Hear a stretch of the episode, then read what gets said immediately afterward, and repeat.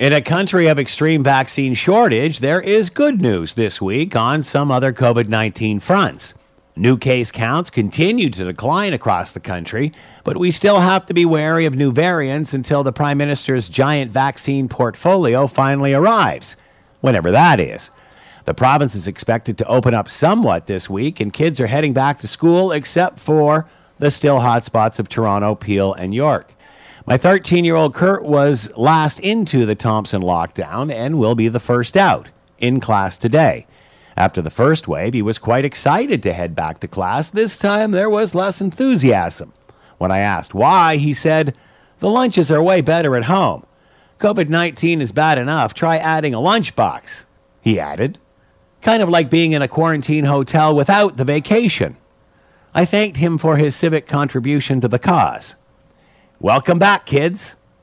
I'm Scott Thompson.